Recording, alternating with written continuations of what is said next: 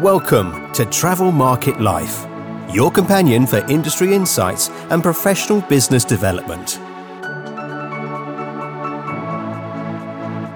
Travel Market Life. Join us by webcast, video, or podcast.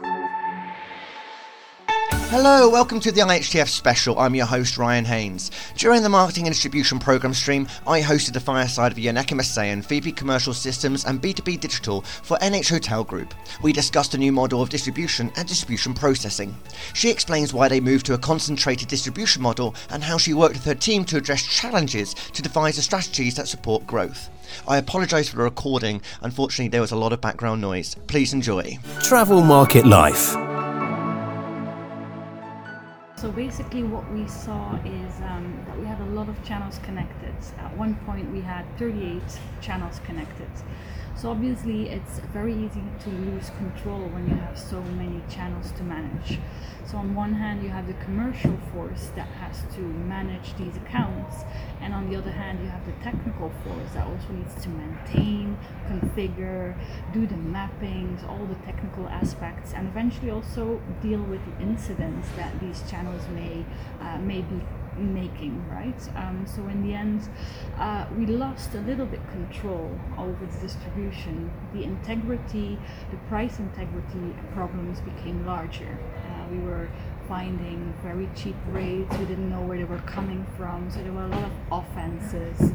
So in the end, we needed to take a step back and and look at what channels made sense in our distribution roadmap so we obviously didn't put all our eggs in one basket. We still have uh, a big range of channels or key distribution partners, um, but we did move away from a few OTAs um, to reduce the manual workload, to reduce the distribution costs, um, reduce credit risk, finance reconciliation, and, and mainly as well um, to improve our rate integrity online. And if we improve our rate integrity, that means that we'll be bringing more business to our direct websites, as our website won't be um, looking bad in the end um, on meta search, for example. And if we have less channels to manage, reduce manual work, and reduce distribution costs, we can also focus more on strategy and on quality instead of quantity. So those channels that we really have make sure that they're perfectly configured, perfectly in sync with our systems. In terms of uh, optimizing content as well, because in the end, the picture sells, uh, the descriptions they sell. And, um, and yeah, so basically, that is the steps that we're taking now. I mean, you didn't just look at sort of the cost, the commission costs for, the, for distribution. You also looked at the man hours as well. So you got a really good grasp over the cost of acquisition um, across your channels. Yeah, absolutely. Uh, because we really need to think about the full cost of sales, which doesn't only involve the distribution cost from a channel manager or connector or GDS fee. Um, it's not only commission. So you also need to look into how much time does it take to uh, update content, update rates, update cancellation policies, do mappings, how many man hours come into resolving issues, incidents. Um, so all of that was taken into account of calculating really the cost of sales. Uh, now you had to do all of this, and you had a team. You've got multiple teams, in fact. Uh, how did you get them on board and, and got them to think differently about their roles? Yeah. So first of all, um, I think it's really important that they uh, feel that what they do is meaningful, and only you can achieve that by being very clear on what the company vision is. Um, so in order for them to feel like something is meaning, meaningful, you imagine one year you ask them to connect 10 channels and then two years later you ask them to disconnect. So obviously you need to explain to them the why behind it, uh, show them the business case, um, tell them what it will bring to them as added value and not stop there then once you've executed it show them the results of the hard work they did. Um, so that is how we really create a, a vision. Um, everybody needs to be on board with the company mission understand the why behind we're doing things and eventually also communicate results so that they feel part of the success. And uh, I mean, you got them also to work with one another in different teams as well. So it must have created a much more harmonious working experience as well. Absolutely. Uh, I mean, in the end, revenue management teams, marketing teams, distribution teams, they need to work together uh, towards a common goal. Um, so our company, for example, launched a five-year plan uh, where it's very clear what the need properties are, uh, what the need destinations are, um, ADR recovery. So we all sit down and we work together towards a common goal. So if there's a need, then marketing will help on the aspects of the campaign. Revenue management will help on the on the terms of pricing and yielding. Distribution will make sure that it's everywhere visible, and teams help each other and sit together um, which creates indeed a sense of, uh, well, first of all, common goal, but also you learn from each other.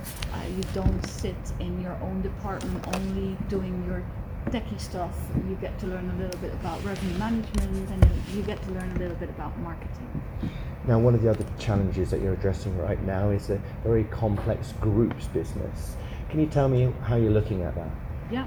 Uh, so group business in the end, it's a, well, it's a very large segment, mice, um, and what we're also seeing is that it's also moving to digital.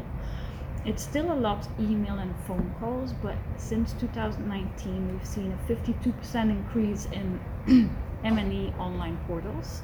So all of these portals need to be updated manually. You get these RFPs. Your sales force needs to go in there, quote the business, respond back to the customer.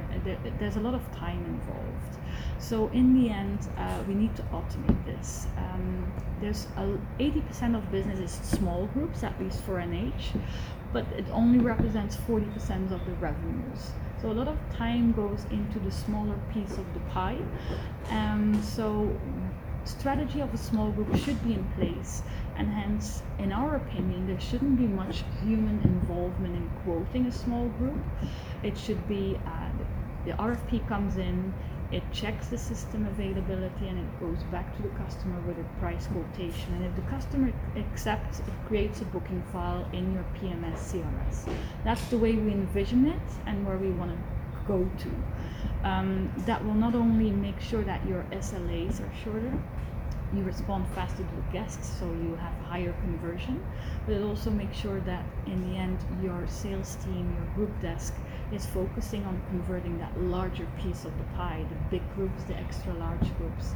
So there's a lot of need of uh, finding that technological partner that will help us automate that whole process. You know, today we've seen, um, and I've spoken to many technology partners here. Um, we have a lot of um, automation in terms of sending emails, maybe as well on the quotation process. But we're looking really at someone that can help us from a to Z. So from reading the quotation, doing the quotation, and getting back to the customer what I love is the fact that you really know the business inside out. All these numbers, you've really assessed the value that every single piece of business brings to NH Hotels. And you've also been looking at the corporate traveller and how you can add value to them and their loyalty programs. Absolutely. So for corporate, I think everybody in the hotel industry is seeing that they are no longer just the standard traditional GDS bookings or direct bookings. Um, they're also booking through Booking.com, so they're using all really available channels in the market. Um, so first of all, we stood still and we said we have all of these unmanaged accounts. So these accounts that are booking through any channel and don't have a negotiated rates. So we focused first on data quality of these accounts, making sure we had uh, contact details. So it sounds very easy, but in the end, you need your ops teams, you need your sales teams to align and to understand that the focus is get that email, make sure that they opt in for GDPR purposes so that you can contact and reach out to that guest.